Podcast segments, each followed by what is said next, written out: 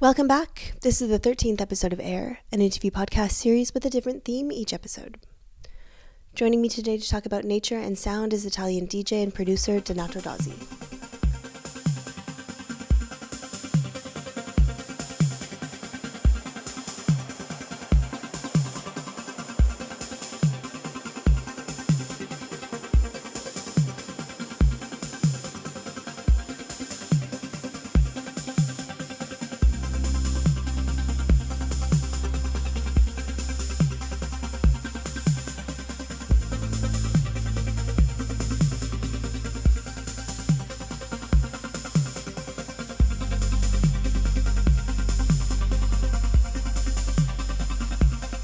Donato has been making music since he was a kid, first playing the jaw harp and then making field recordings in his native Italy. He began DJing in the 1980s, discovering techno and acid before moving on to craft his own take on dark, hypnotic electronic music. Although he's currently based out of Rome, Donato's creativity depends on natural surroundings, whether that's his beach house in San Felice or playing in the mountains at Labyrinth Festival in Japan. Donato and I sat down together to talk about nature and sound, a conversation that first started two years ago at Terraforma Festival and picked up this summer in Rome.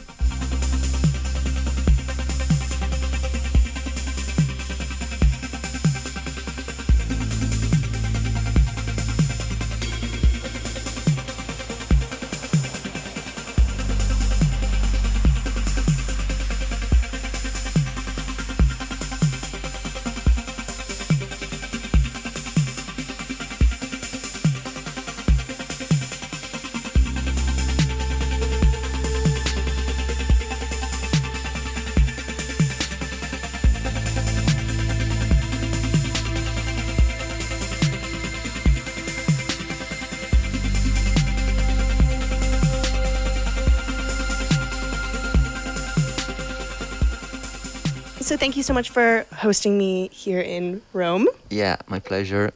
so I guess the first time that we talked, we were in Milan for Terraforma Festival. And last time we spoke, you said that you felt really lucky to live in Italy, not only because of how beautiful the country is, but also because you feel really in touch with nature when you're here. That's correct. Can you tell me a bit about what it means to be in touch with nature for you as a musician or just as a person? Living in Italy is something that um, I feel lucky I, I, feel lucky to live in Italy. It's it's it's a good place. It's you have good chance anywhere you go to find something amazing to experience.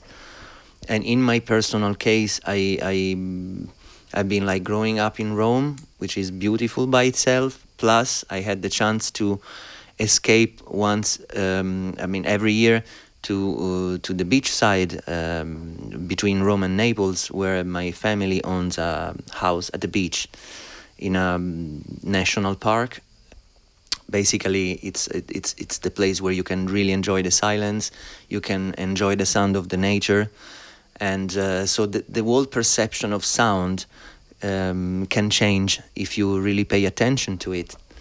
And this is what i did over the years. I was not very conscious when i was kid but i was already surrounded by real silence at night and i could hear uh, just the animals doing their thing.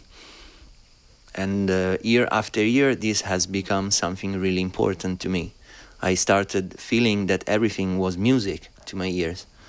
And um, then, of course, my curiosity uh, pushed me to explore the places, and especially that place which is called San Felice Circeo. And uh, I've been like so much in touch to it that I started to feel the need of recording, of make recording of the the surroundings, of the you know going up in the mountain and uh, just making nice nice recordings of anything that I could uh, catch. Mm. Plus, at the same time, um, near the mountain you have the beach, and uh, so I I started getting interest in into recording the sound of the ocean, which is something very basic, mm-hmm. but so beautiful. I think. So um, I've been like trying to go in um, um, like un- unusual um, locations where I could. Uh, I, I, I could make better recordings, like mm-hmm. where there were rocks, and I could place the microphones in, in a certain way, uh, and then catch more bass out of the you know out of the sound. And yeah year after year this has become something really important to me. So i think that in the future this is going to get deeper. I mean, you mentioned loving the the silence, and actually, it's really quiet here at your home. It is, Um, yeah. You can only really hear the cicadas, I think, in in the Yes. garden. absolutely which is one of my favorite things ever Yeah, because I was I was telling you before this conversation started that I had just been in sort of downtown Rome, I guess, and it was so hectic, really tourists everywhere. So do you kind of depend on this silence and the kind of tucked awayness I, I, of your home? I could not live in the center because I like silence, and um, basically I, I spend many hours just by myself, listening to what is around. And uh, maybe sounds a bit crazy, but I, this is what I like to do. So it's the best way for me to think to musical ideas, to what is best for my life, to my friends, to anything. I like to make my own decisions and thinking in silence. And this is really the good place for. Um, I don't think I would change or going to I mean, living in Rome. This is for me the best place. This is a bit like far from the center. Um, it's it's green enough. It reminds me a bit of San Francisco with the hills and everything. It's absolutely, really nice. Yeah. absolutely, yes. And you said that you've lived here since 1998? 1998 Okay. it's when I moved in. Yes. And so you were talking about your family's home or their beach house, right? Yes. Yes. Have you always been attracted to nature? Like even as a kid, was that really important for you to have this kind of beach home? Your whole family's Definitely. like that. I mean, for many years, uh, or when I was kid, that was all I was waiting for, to to go to the beach and um, have good time with my family and with my friends. To be honest, I was a bit bored in Rome because I didn't like really going to school, and definitely not not at the school where I was going. So your family's from Rome. No, actually, my family is from the south of Italy, from the southeast, from mm. Bari, and I am the only one of my family which which was born in Rome. But I definitely feel my roots, which are related to Bari. That's a a question of blood. Actually, the beach house is between Rome and Naples. Okay. It's about an hour, 15 minutes driving from here. And um, if this is a quiet place, that's way more quiet.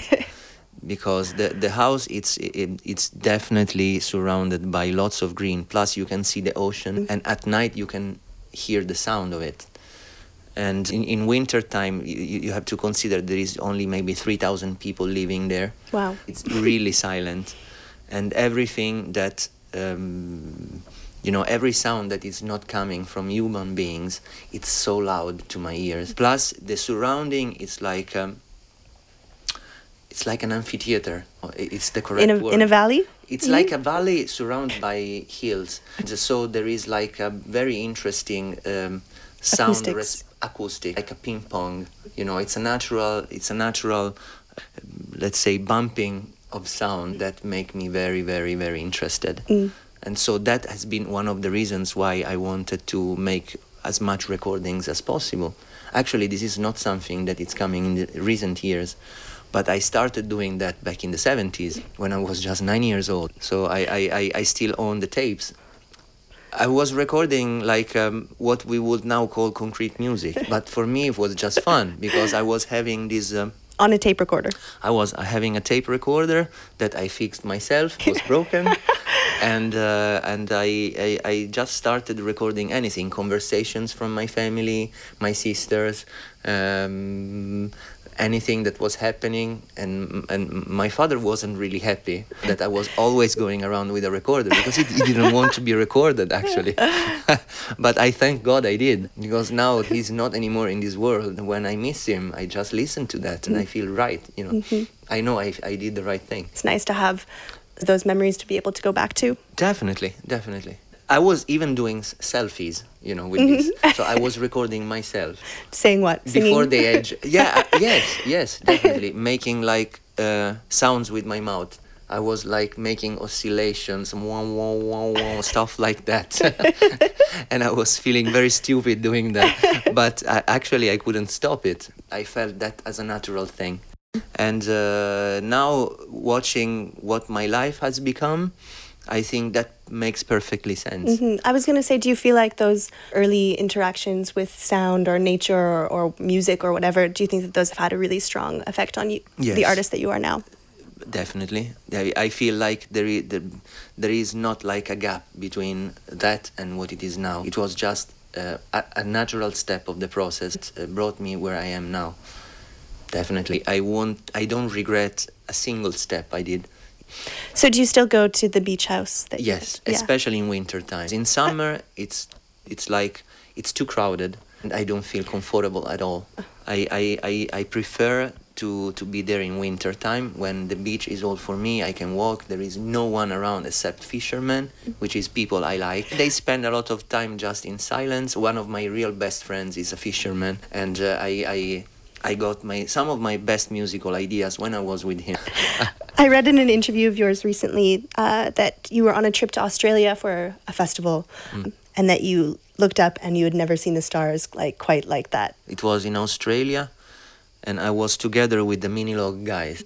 So we were on our way to uh, the Strawberry Fields Festival. Seb from Minilogue just said, Donato, look up in the sky, look at that. And I was like, whoa, I've never seen anything like this. just because there was no lights around. And so you could see um, things that normally you can't see. Even if you are in an isolated place, there is still lights which are too close and don't make you able to see the real thing upstairs, uh, up, uh, you know, in the sky.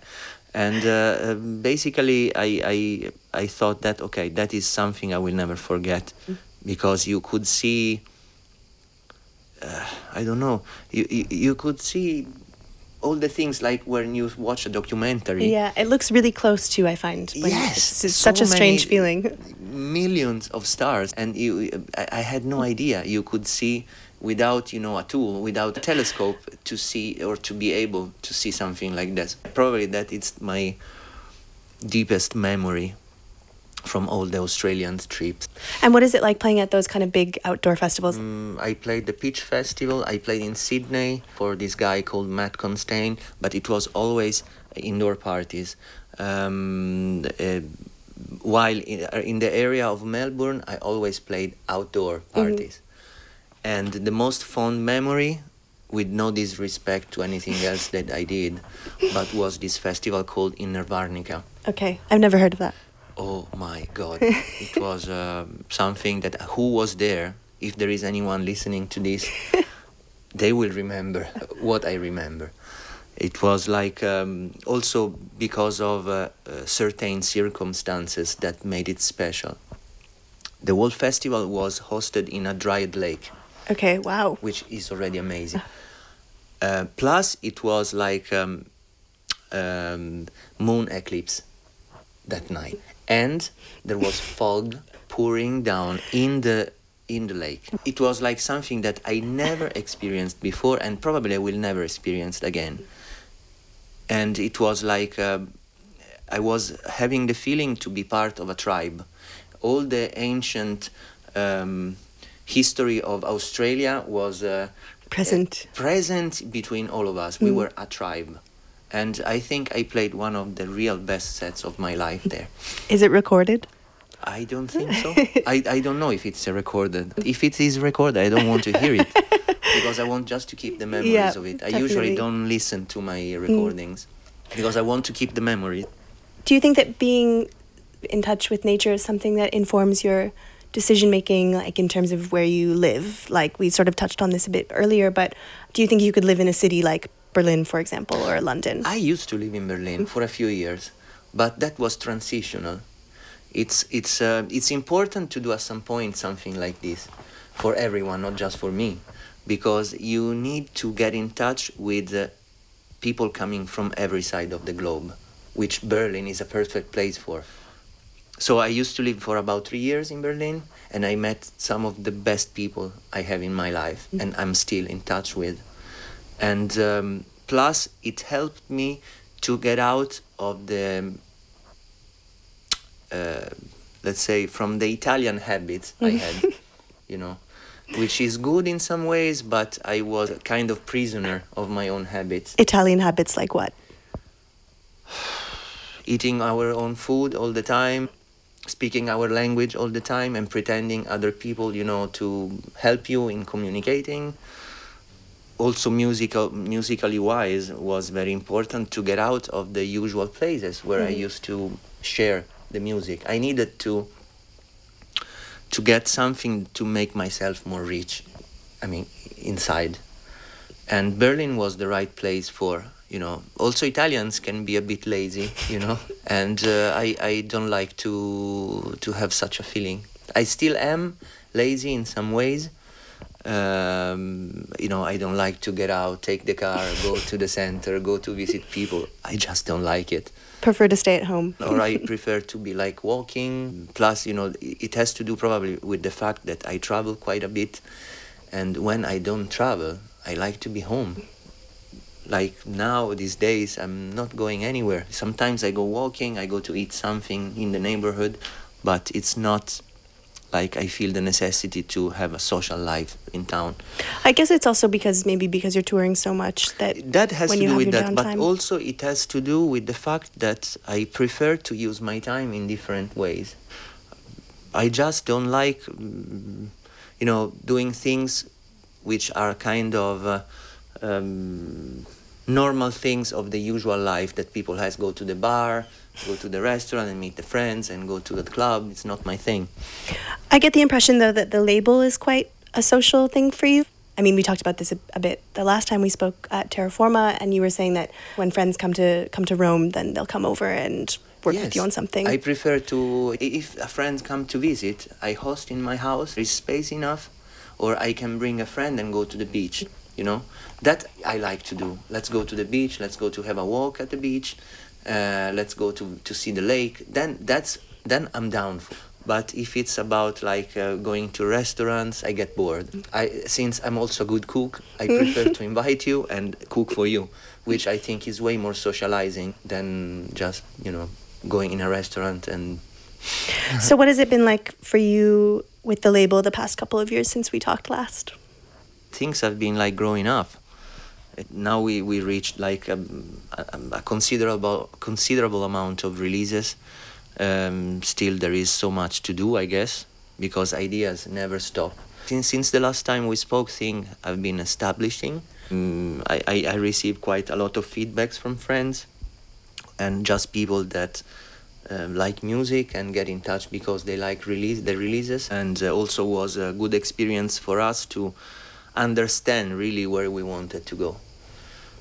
You know, I, I was used to have labels before, but always lazy label, like one, two releases per year. Uh, and you guys are releasing quite a bit. Yeah, so uh, the fact that the, the, the rhythm of, uh, you know, how the, the label has been like put together, it's not like before. So it, it requests way more work. And I realized uh, step by step that um, it was a real good chance to make experiments. So let's say the first releases were a bit more focused in dance floor stuff, but then I realized that, or not just me, but all of us, we realized that there was so much more we wanted to showcase. I realized myself when I go playing around, I don't just play techno. I play many different styles, and same is Neel and uh, Dion which is our partner in crime with this, uh, also has uh, I mean he's not a DJ, but he he totally agree with being eclectic. Uh, you know, kind of challenging ourselves and the audience at the same time. This makes things stimulating, I think. You were saying before we started recording that you're kind of trying to play different sets that dig back into your older record collection and things yes. like that. Can you talk a bit about that? Yes, this has a lot to do with um, yeah with with my with my own psychology, with the way I I deal with myself, and I, I don't see the steps of my life like something which is gone and lost. I think everything is like a precious chapter that it's still communicating with the previous and the next, and the next next. and so I realized that the cycles are um, really a true thing, not only in history, but in music, in music history as well, and in my personal history. See, I'm still proud of what I did 20 years before, you know and i like to show to people maybe to newcomers or to you know people that was not even born that time you know what what we listen now is coming from that's also my role this is when you get experience it's not just to make like an amazing set but playing something that somehow stimulates research in, in the listener mm-hmm. whatever the age is of course when i play a certain track who was there back in the for example brancaleone years he yeah, there will be like memories popping up. Of course. But for some other people, it will be like something completely new mm-hmm. that it's worth exploring and checking. And so, my role is also to make connections for myself because, first of all, that makes me feel good as a human because I feel all chapters of my life are connected and well accepted. And on the other hand, it makes musically sense because I, I, I can realize what I do now how from where it's coming from and uh, how I build it step by step. So that's very important. Do you think that your music, the music that you produce, is influenced by your love of nature and the outdoors at all? Absolutely, absolutely. In because, what ways? Because I I realize that I like playing in many different contexts, but the most meaningful situations are connected to nature because it's um, um, nature represents an important factor that you have to deal with when when you play in an outdoor context the sun the rain mm-hmm. uh, the wind um, the trees the sound of the other you know of the other animals around you know and that becomes part of the music itself for example i played this last terraforma set it wouldn't have been so special if it wasn't exactly in the spot where I played, which was in the in that nice garden surrounded by the trees and at the sunset you know the, the sun the, the, the, the waves of sun were coming through the trees putting like the people in a ecstatic um, sense which was for me as well and that was influencing what i was doing i like when what you do uh, what you do is uh, part of a bigger thing. When you're inside of a club, it can be still amazing, but it's very limited to me. That's why I feel that my role has a lot to do with things like Labyrinth, like um, Terraforma, like other festivals where, like you know, what I told you before about the you know Innervarnika in Australia. It's like you feel like you are a component of a way bigger world and that make me feel good on a personal level and i feel that the people around totally get this and uh, it becomes really a, um, a personal experience you know. and what about for you when you come back to the studio and you're working on a track do you find that like you're those experiences where you're playing in the outdoors or you're doing your live set at Terraforma, for example, do you think that that all kind of plays into the music that you create when you're at home? Yeah, yeah, not completely. It's like um, in in some moments, yes. When I build, when I create some music, then I that I know it's going to end up to be played in um, um, open air environment. Of course, I start. You know, I, I need to open all the windows. I need to have light inside. I need to watch outside. I need to. Um, to, to, you know, I mean, I need I need to be connected with what's happening out, outside. But in some other ways, I also um, like to produce music which is supposed to play played in warehouse context instead of in you know industrial instead of anything. It's um, it's something I also feel very comfortable with. But I never go in the studio just for going in the studio. You always have your idea. When I go in the studio, I go there because I have an idea. Otherwise, mm-hmm. I don't go. Can you talk to me a bit more about your live set at Terraforma?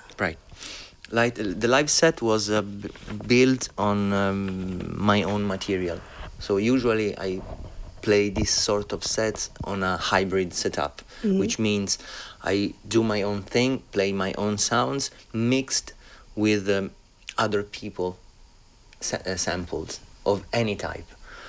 Um, but this time I've been focusing more on my own sounds. So I still have catched a little bit of things from um, from other people, but I transformed them so much to make them unrecognizable.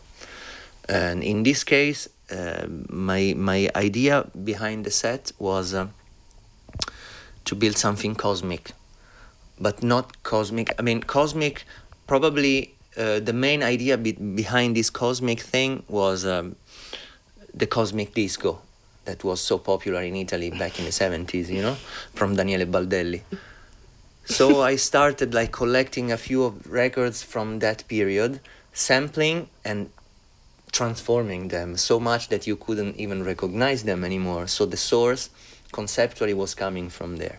But in terms of uh, um, the result, what you would hear was more cosmic in a uh, German way. Okay. let's say more of a uh, let's say expanded uh, sounds in time. So a track could last 20 minutes. It was a mix between daniele baldelli in a way for the source and the tangerine dream for the result. Perfect. with a bit more rhythm on top.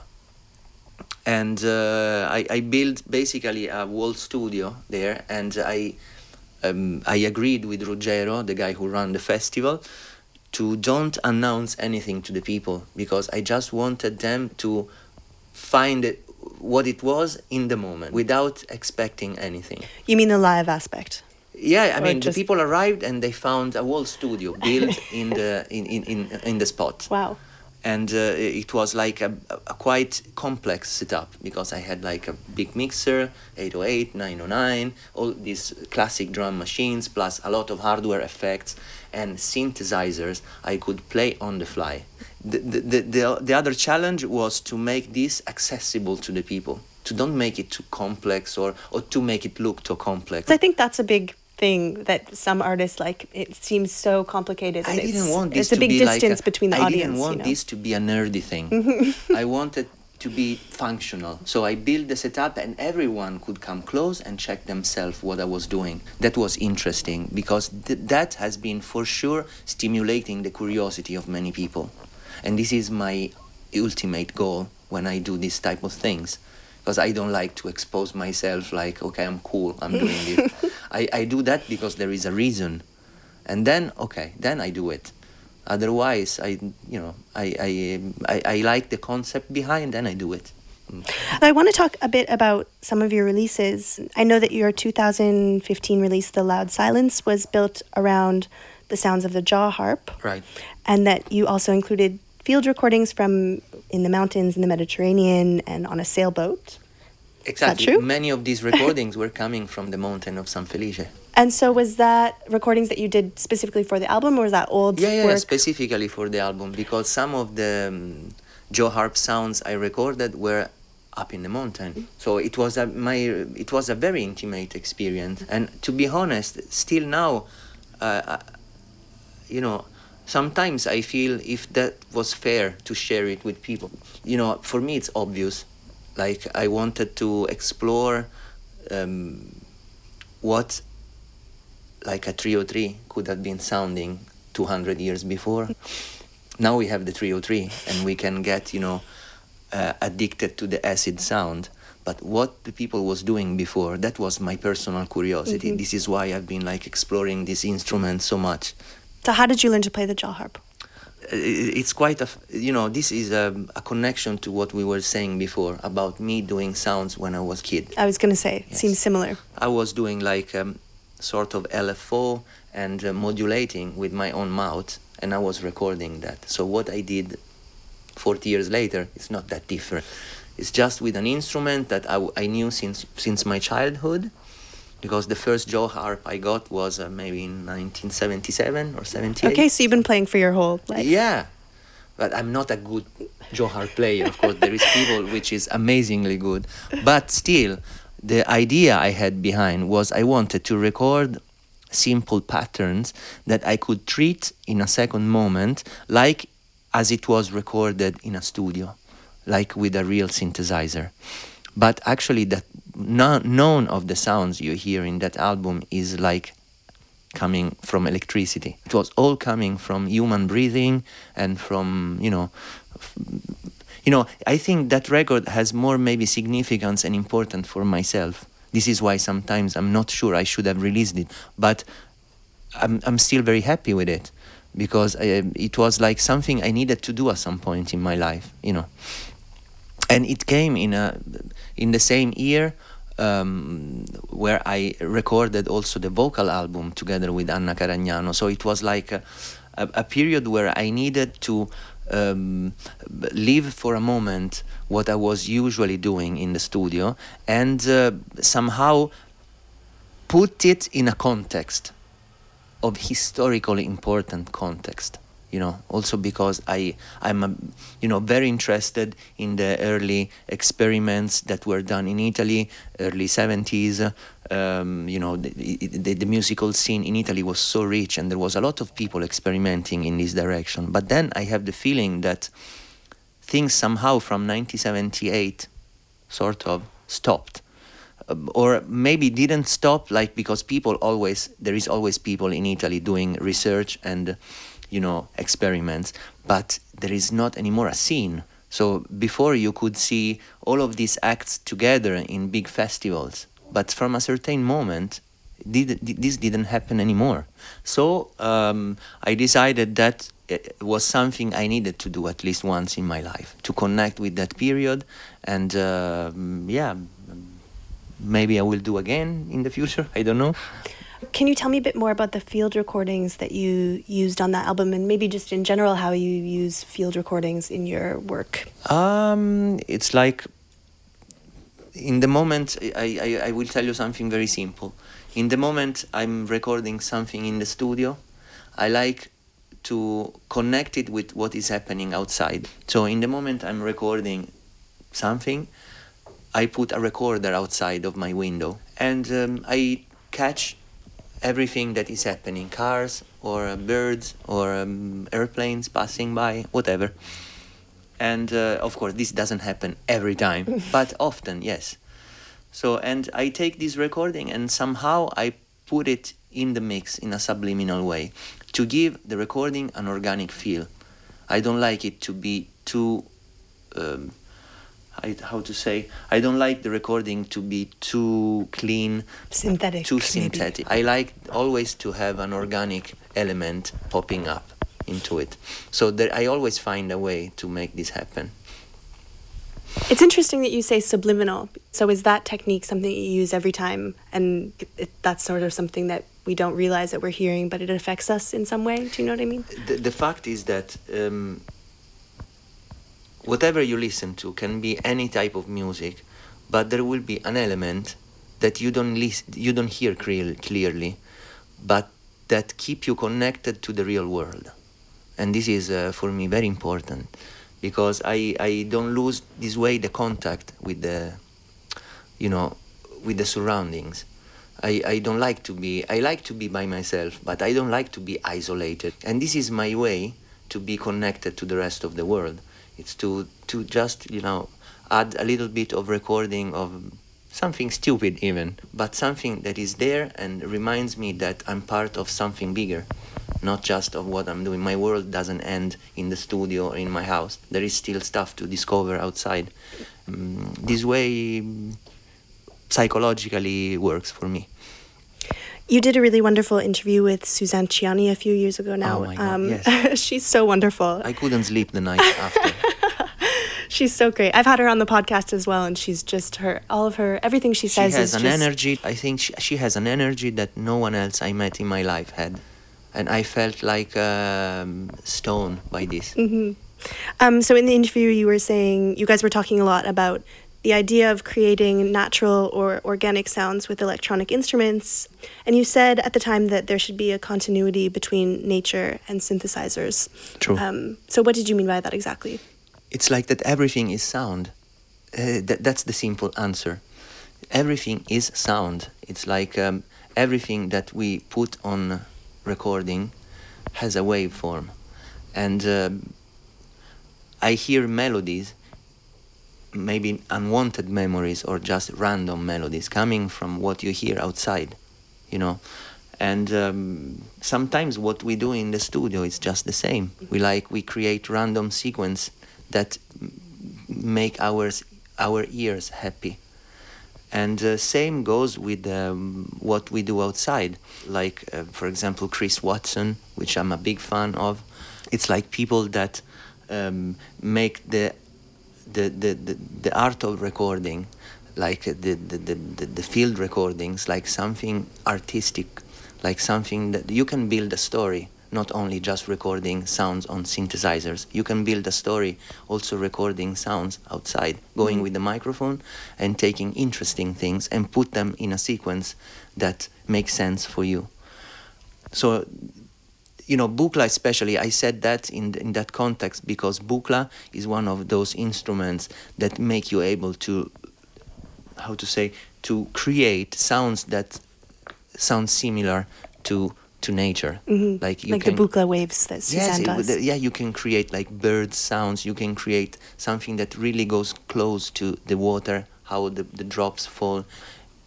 Buchla is unique on this way, and uh, if I had to say something like that, wouldn't have been a better context than with someone who is so experienced with a Buchla and would perfectly understand what I was saying.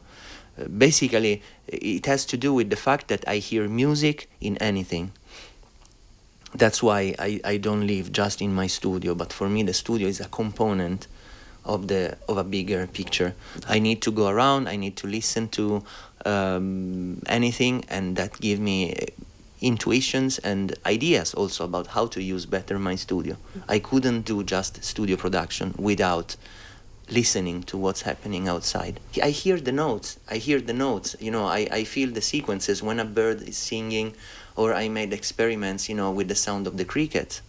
You, uh, you try to pitch down in a dramatically way. You, you take the recording of crickets, you, and you pitch it down. It sounds like a, um, a woman chanting. It's incredible, you know. How, uh, because this is our, our perception. We as human, we hear frequencies from a, a level to another level, and that's it. But other animals just have a different perception of it. And if we play with it, we can really expand the world that surrounds us, and it's it's a never-ending discovery. So for you, I mean, on a creative level, field recordings and then stuff that you make on your Buchla, all that is kind of serves the same purpose for you. All of that you consider as music. Absolutely, I make no difference. Music is everything that surrounds us. I have a, a large um, definition of music. Do you think that your music benefits from that sort of philosophy of taking everything as music. I think so. I think so. Yeah, I mean, um, at least this make me feel good. I think other people that pay attention to what I do would probably notice that. So I think that I would regret if I didn't ask you about Clio because it's my favorite release of this I'm year. So I I love it so much. So much. I've heard it out twice now, once when Marco played it in Berghain, I think, and another time when Patrick Russell closed with right. it at About Blank. So, can you talk about a bit about the creation of that track and sort of what it's been like for you seeing this, I think, older piece of yours come to fruition this year? What a question! it's special because it's made. Uh, for someone really special. It's it's it's it's something made in a special context of life that uh, was extremely meaningful, and I wrote it down at 10 in the morning of uh, 1st January 2017, when you know my life was changing, and uh, that is the result of it. So, were you surprised at the reaction to the track? Actually, that was not even meant to be released. Okay, yeah. Can, so, can you tell the story a bit about the, what happened with Marco? I made that track uh, really for personal purposes, and to share it with the people that was directed to. But in between, Marco came and uh, he fell really in love with the track. And uh, he he asked me to to have it. I mean, I could feel that that track was really meaning something to him. That's why I decided that it, he was the right person. I mean, at some point, I felt that this track was belonging to him because he's the one that showed me the most of the excitement for, and. Uh, so for me, it made perfectly sense to to put it in his hands. so have you played it yourself out? No. Oh, no. Do you think you'll ever play it? No, I don't think so. Do you make decisions like that about certain tracks of yours that you some you will play, some, some, some that you don't? Some of the stuff it's too personal to to be played or maybe some tracks which are meaningful to me. I played it just maybe once in my life. I, I, I usually don't tend to play my own tracks unless it's a live act where I create something for the people. But I am not, uh, on this sense, I'm not an exhibitionist. Like um, I don't like to play my own thing. I play. I, I prefer to select music from other people and play it out. Mm. I play my own stuff right when it's necessary, when it's unavoidable. Then I play my own track. Otherwise, I won't. So I read in an interview of yours that you have a low pressure way of creating music in that sometimes you'll just make a pattern and then kind of let it run all day. Yeah. So can you tell me a bit more about I guess your creative process? It can change sometimes, but um, often it's like you said. I need to to, to get used to it. I, I, I don't just make a pattern, oh, that's cool, recorded, done. It doesn't work that way, especially because I tend to leave my tracks pretty much minimalistic. And so the few elements uh, need to stand, that, that I create, they need to stand by themselves without getting boring or re- too repetitive. I need to create something that, in with, with its simplicity, somehow don't make you bored or keep keeps keeps you wanting to listening to uh, again. So for that reason, sometimes I just create a pattern. I make this the synth running, and you know I like also the synth to warm up even hours sometimes. Maybe I go, I change a little detail, but I still don't record it. And then when I feel it's the right moment, bang, it's like a press record and the take is done. Mm. Then I don't make much of an edit of it. I like just to leave it like it was to keep the experience intact mm. or the feeling I had. In some other hands, this also don't make me stressed. I, it, it, doesn't put me or force me to do a, like an intense studio activity. I sometimes can just turn on the studio, let the synth go run, and I do other stuff. I clean the house. I, I still, but I still listen to it, you know. And then, if I'm happy with it, then I record it. Um, Seems like you kind of have to live with your tracks a little bit. Yeah. Yes, and uh, after this is recorded, and I feel I've done something significant, I maybe listen to the track uh, for two days in a row, without doing anything else and that also is something really really interesting because it has a lot to do with the way I use music. When I fall in love with something, I need to stick with it and to absorb in my in, in my body as much as I can. So I, I need to be really into it. Plus, I don't let's say I don't like to sit in the studio for too long. Maybe years ago things were different. I was more into the process of uh, staying there, making experiments. But now, getting older, I really know what I want from my from my machines, and I don't need to stay an entire day in the studio. I actually don't like that. I prefer to um, spend maybe two hours there and do something useful. Also, because you know physically it's not good just to stay in, in the dark. in, in, yeah, I mean, also because of my back, um, many many reasons. My body somehow also shaped the way I work now. It's all has to do. It's not just you know a decision that you take intentionally, but it's also following what your body tells you, and so you do the things according to your possibilities. And uh, I I found out that now the less it's the more quality. The less time I spend in the studio means many times more quality in what I do because I go there with a precise idea. Um, I make it happen, and um, yeah, and, and, it's done. When and when it takes more hours, as I said before, I don't need to necessarily be in the studio. I turn on the machines, I let them go. I like it. After two hours, maybe I record it. Otherwise, not. I mm. turn off the studio and then I'm done. I think there's this big thing around, especially electronic music, people spending like days in the studio, mm. for example. And I, I mean, there is an age, a, a, stage of your life where you need to do that. I think because you need to get familiar with it. You need to get confident. Now, you know, I say this as uh, the most easy things in the world, but to be able to uh, go in the studio and um, capitalize your ideas in just a couple of hours means a lot of knowledge behind, means a lot of experience behind.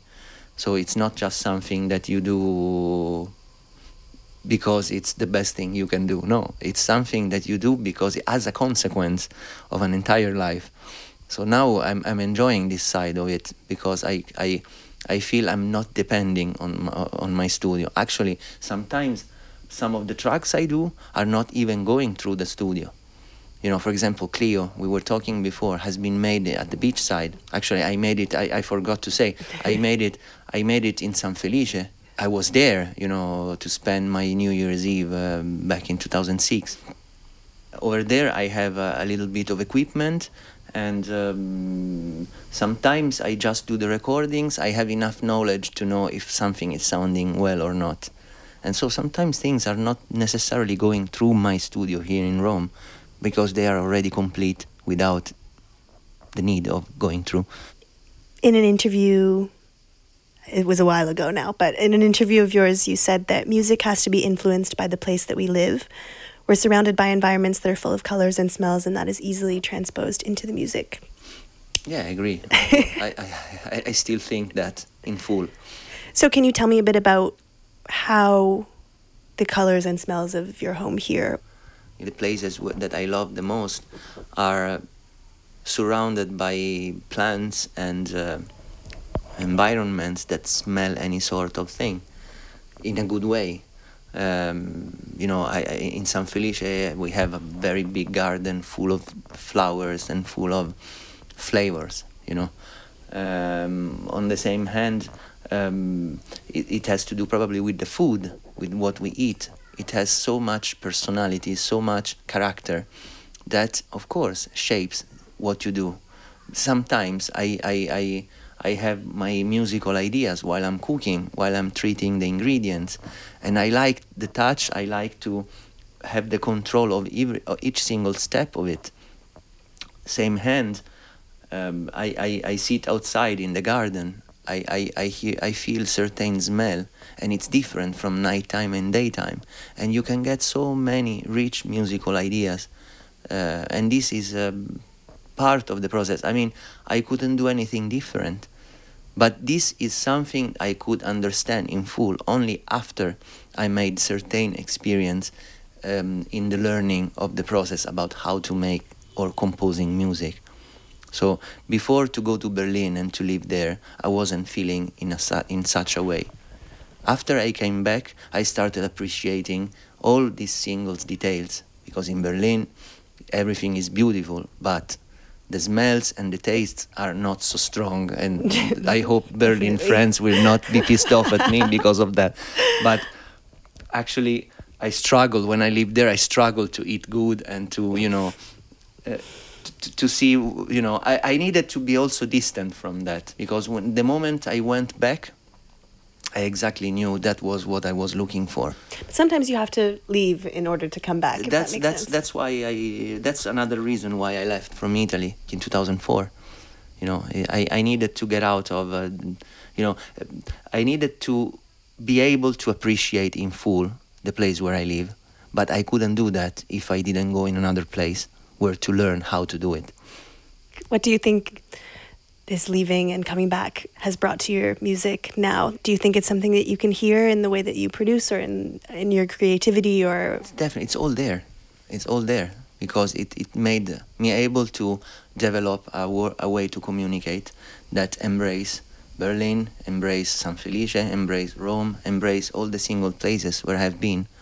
You know, let's say before to move to Berlin, everything for me was uh, like a unique color. Once I came back from Berlin, I started seeing things in a different way. Also, my say let's say my political ideas all my things were way more rich after getting in touch with different cultures and after traveling so much around so now i, I i'm way more um, politically aware what's happening here besides the fact that i've been like graduated in in history so i know a thing or two about politics you know and um, it helps me now to to to relate myself to the society where I live musically and not musically. You know, it's it's both both both aspects which are very important. You mentioned color. Do you think that your music has a color? Of course. I've actually asked this question to two other artists so far. One was DeepChord, and he said that his music is a lot of blues and purples. And Max Richter, the composer, said that his music is blue. I go from I, I have three colors. It's blue, gray, and green. Gray is always necessary because um, it it actually collects many many feelings which are not directly related to a specific color. Many times we just feel gray. We don't know what we want from our life, you know. So I feel gray. but, overall, you know, from the gray you switch to green, which is hope, and blue, which is sadness but the two colors are equally beautiful and dependent from each other. So I couldn't do things which are exclusi- exclu- exclusively blue. There is no- nothing I do which is completely blue or completely green. There is always, you know, interaction between the three elements.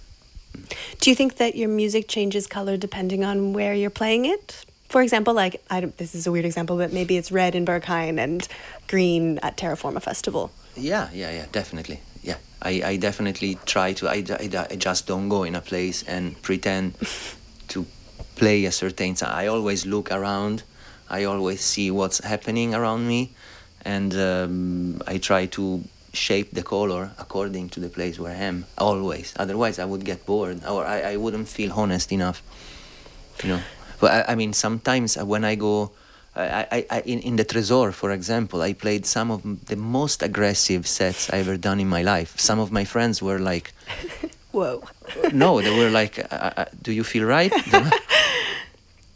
uh, yeah, I, I, was even surprised by myself for how aggressive I. Sometimes places really call the blood out of you. You know, some other places don't, but it's right this way this is why it's nice to play in different contexts because you, you can really explore also how you react to i don't have a, a, a, standard set that i play everywhere. Every set has to be different. And so what about at a festival like labyrinth which i know you've been a, a part of for quite some time now? Yeah it's 12 years now. Yeah. what has that been like for you kind of watching the festival grow both as a an artist that plays there and as somebody who just goes to enjoy the music as well that's uh, you know labyrinth is uh, the most it's the most intimate and um, significant thing I ever done in my life because this goes beyond the music. It's something that has um, me involved on a personal level with the people of Labyrinth for many reasons. And um, it's an open air laboratory for me where um, there is a never ending discovery. This because of a fantastic person that is Russ, um, which is uh, the the guy who does the mind games. But obviously, Labyrinth is not just Russ. It's also Yasuyo, is So, and all the stuff, the wonderful stuff of the festival. Personally, I, I, it has been the very first time where I found out that my music belongs to nature. And uh, also after Labyrinth, I, I, I, I had this experience in other places. But Labyrinth is the first place. And so means, and that means it's, it, it's, it's, it's just more important than anything else. Because it's the first, it's like the first love. Mm-hmm. You never forget it, you know? And uh, this way, you know, after 12 years that I'm now playing there, um, I just feel the discovery and the research hasn't ended. It, it, it's every year something like I've been closing the festival for many years, but that at some point has become a cliche, and for that reason, I I think uh, it was right to stop it a few a, a few years back, and uh, just try to do different things in there. What kind of different things? Um, I, I won't say what I'm doing this year, but Keep it a secret. I, I, I, I, I know last year I've been challenging myself with a daytime house set for example, which wasn't a fortunate occasion because it was pouring a lot of rain and the sunny vibes I had in my bag were a bit lost in the rain. Still, I've been like challenging myself playing some of the very first ambient sets I ever done many years ago. Uh, it was Labyrinth the first place where I did it. Same is like to push my own boundaries.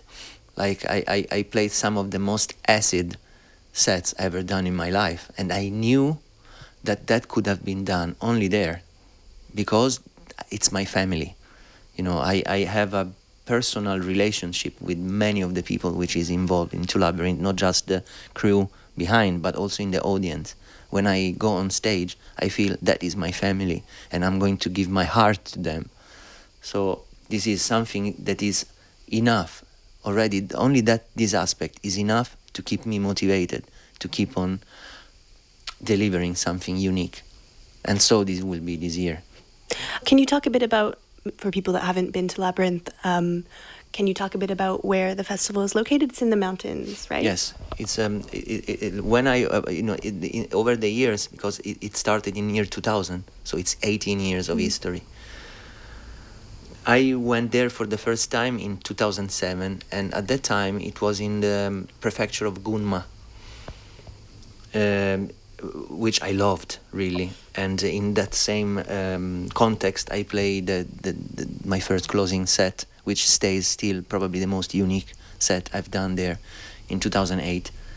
Um, but then from 2009, the the um, the festival moved to Niigata to the region of Niigata in, in, in, a bigger in a bigger space, which is also where the Fuji Rock Festival is hosted. It took me, let's say, a couple of years to get adjusted to the new to the new location, and now I feel it couldn't be anything any anywhere else than that place also because I, I know where the hotel where I'm going to stay. I know the owner. it, it, it took years to build a personal relationship. Actually, I'm the only artist who is allowed to use the kitchen of the, of the hotel. you know, Japanese are very precise yeah. about what can be done and what not. Everything also no is with kindness. Mm-hmm. But one of the rules is that no one touch the kitchen. but I can do that.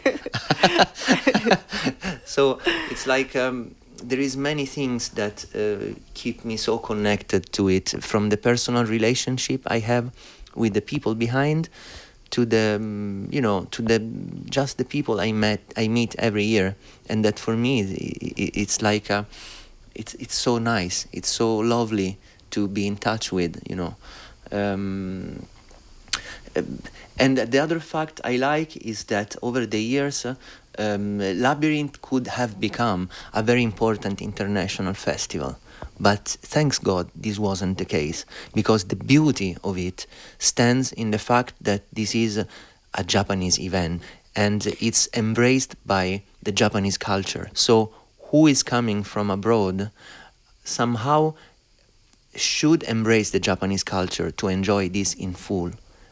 And this means shut the fuck up in the dance floor don't talk too much listen to the music yeah. and respect the other people that want to listen to it if you want to talk there is so many other places where you can do that in the moment uh, where russ and the other people of the staff realized that this element this element was uh, a bit let's say not so clear anymore. Somehow the festival has been a bit stepping back.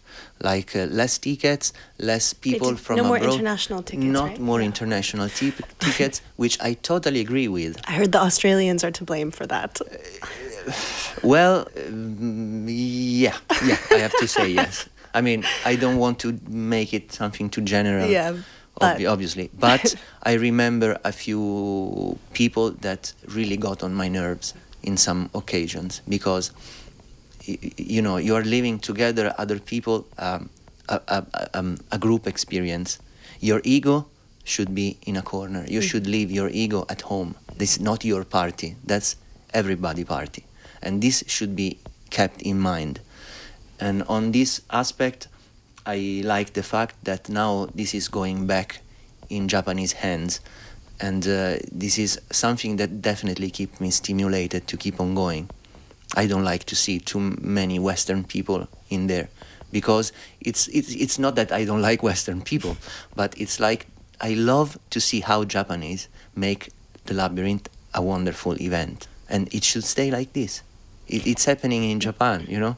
When I was there, I was really there. Was, probably there was just one another Italian guy. I was mm, maybe the only Italian around, you know. Um, so uh, also when when some of my friends ask me to go, I'm not like okay, no problem. I always think carefully. I, I, I like to, to to keep this like a very special thing. Also because it has a special meaning to me. I don't want to go there and worry about other people. I want to go there and enjoy myself in that context. Some of my favorite recorded sets ever are ones from Labyrinth. Peter Van Hoesen's live hybrid from a couple years ago. There's a really great Pete Namlook tribute set from 2013 right. that I love a lot as well. So, what do you think it is about Labyrinth that brings out these really special sets from different artists? You know, because the artists are aware um, the people who is invited to Labyrinth is not people that um, it, it, it's called to perform or it's booked to perform because um, other reason than they are nice nice human beings and excellent musicians. If you are a very good musician but you're an asshole, you're not going to be booked there. That's the it's the very simple thing. It's like when when you are you get booked to Labyrinth, it's because there is a deep thought behind, and uh, and you know you are going to be uh, facing a very very stimulating audience. Um, you are going to perform in a very stimulating and high calibrated sound system. So you need to be absolutely aware about what you are doing. So you have to bring the A game. Plus, everyone is actually listening. Yes. so this is enough motivation to work a lot on it and to prepare something. The problem is sometimes all of this effort you do, maybe sometimes uh, goes under risk because you get a bit nervous. But um, you know, this is one of the things that I've been trying to, um, you know, to give my contribution with. Uh, since I'm a kind of veteran, let's say, I tend to welcome, you know, um, the, the, newcomers, people that has maybe is there for the first time. Peter also does the same. You know, we know what labyrinth is about. We have been way nervous many times, but now we we we, we are more familiar to the tension release thing, and uh, we try to help. Um, let's say, in even small ways um, other people to be welcome in the family because it's a family. And, and, and, and you bring your, your, your own you know i've seen many artists crying after their sets. I did that myself. And the only place where i've been ever crying was at labyrinth because once it's like after you pour everything that you have inside eh, you put it on the table and you share it with people you are naked really and then you have no other thing to do. That doesn't mean that any artist that came to play connected 100%, but the most of them did in a very nice way. Can you talk about some of your favorite sets from Labyrinth? Oh, some of my favorite sets. Well, I, I heard amazing. I cannot choose. I mean, I mean, I, I remember. I, I remember when when Pete, Peter Van Hoesen turned completely psychedelic one year. And i was like whoa you know it's like uh, he had a very transitional um, experience at, at, at labyrinth. He came that he was uh, good in a way. He has been really shaping his sound and transforming himself uh, over the years in the labyrinth. So i would say um, yeah, I cannot choose a set in particular from him, but I, I, I can say what amazed me about him is how he opened his mind year after year. And uh, every year he was way more amazing and interesting to listen to. Another uh, set that I cannot uh, I cannot also here I cannot mention just one is Atom and Tobias. Mm-hmm because they totally embrace the labyrinth spirit and they and they play they are playful with people. They have so much experience and they have an open brain very open. And and and, and they they know that they are playing a game with the people. They're playing chess. They are like making a special trick which is going to have an effect an impact two hours later. They have a big overview about what they do so I cannot, um, I, you know, I would say, you know, Atom Heart also. He's a he's a, someone that has been like really um, making the family richer in since when he joined. I remember him the first time he was sitting always by himself, you know, very serious, and he was studying everyone. He, uh, you know, I didn't know how to approach him myself because I was a bit, you know, shy towards him. Yeah. And then he came to me after my set and he said, De puta madre. And I was like, fuck. De puta madre, you know, son of a bitch. But in, in Spanish, that's a huge compliment, you know. And he, li- he lives in, uh, in, in Chile. So he's, uh, he's um, he, he has uh, in his uh, in his DNA um, part is uh, you know German efficiency, but on the other hand is South American craziness. you put these together and it's Atom Heart, you know, with a lot of psychedelics into it. Yeah. And uh, yes, it is definitely uh, you know. Um, um, someone extremely important in the in the balance of the family. You know, I cannot see actually a labyrinth without him. It's very difficult. Mm-hmm. I would feel like um, something is out of place. Same as Atom Heart, another person uh, that has um, left a piece of his heart in that place is John Elliott, which is also a brother to me, is another person that I really love in my life. And uh, he has been like uh, bringing um, a musical background into it, which was uh, unprecedented before. Um, his way of understanding drones, ambience, psychedelics applied to his way of doing music. It's something that stays unique. I mean, last year he played, um, you know, they played the imaginary softwood sets in, in, during a thunderstorm. Wow. And there were the speakers like moving, and you know, everything could tear apart from a mo- moment to another. But that transformed their set in something truly unforgettable, you know. It kind of goes back to what you were saying about your music belonging in nature, Yeah, I guess, yeah, yeah. because And- it, there's so many elements that can come in and out when you're playing outside. Yeah, I mean, and I assume for me this is the same, you know. yeah, I guess. So, what would you say is your biggest hope for how we think about nature and music together in the future? Well, I I I hope personally that there will be.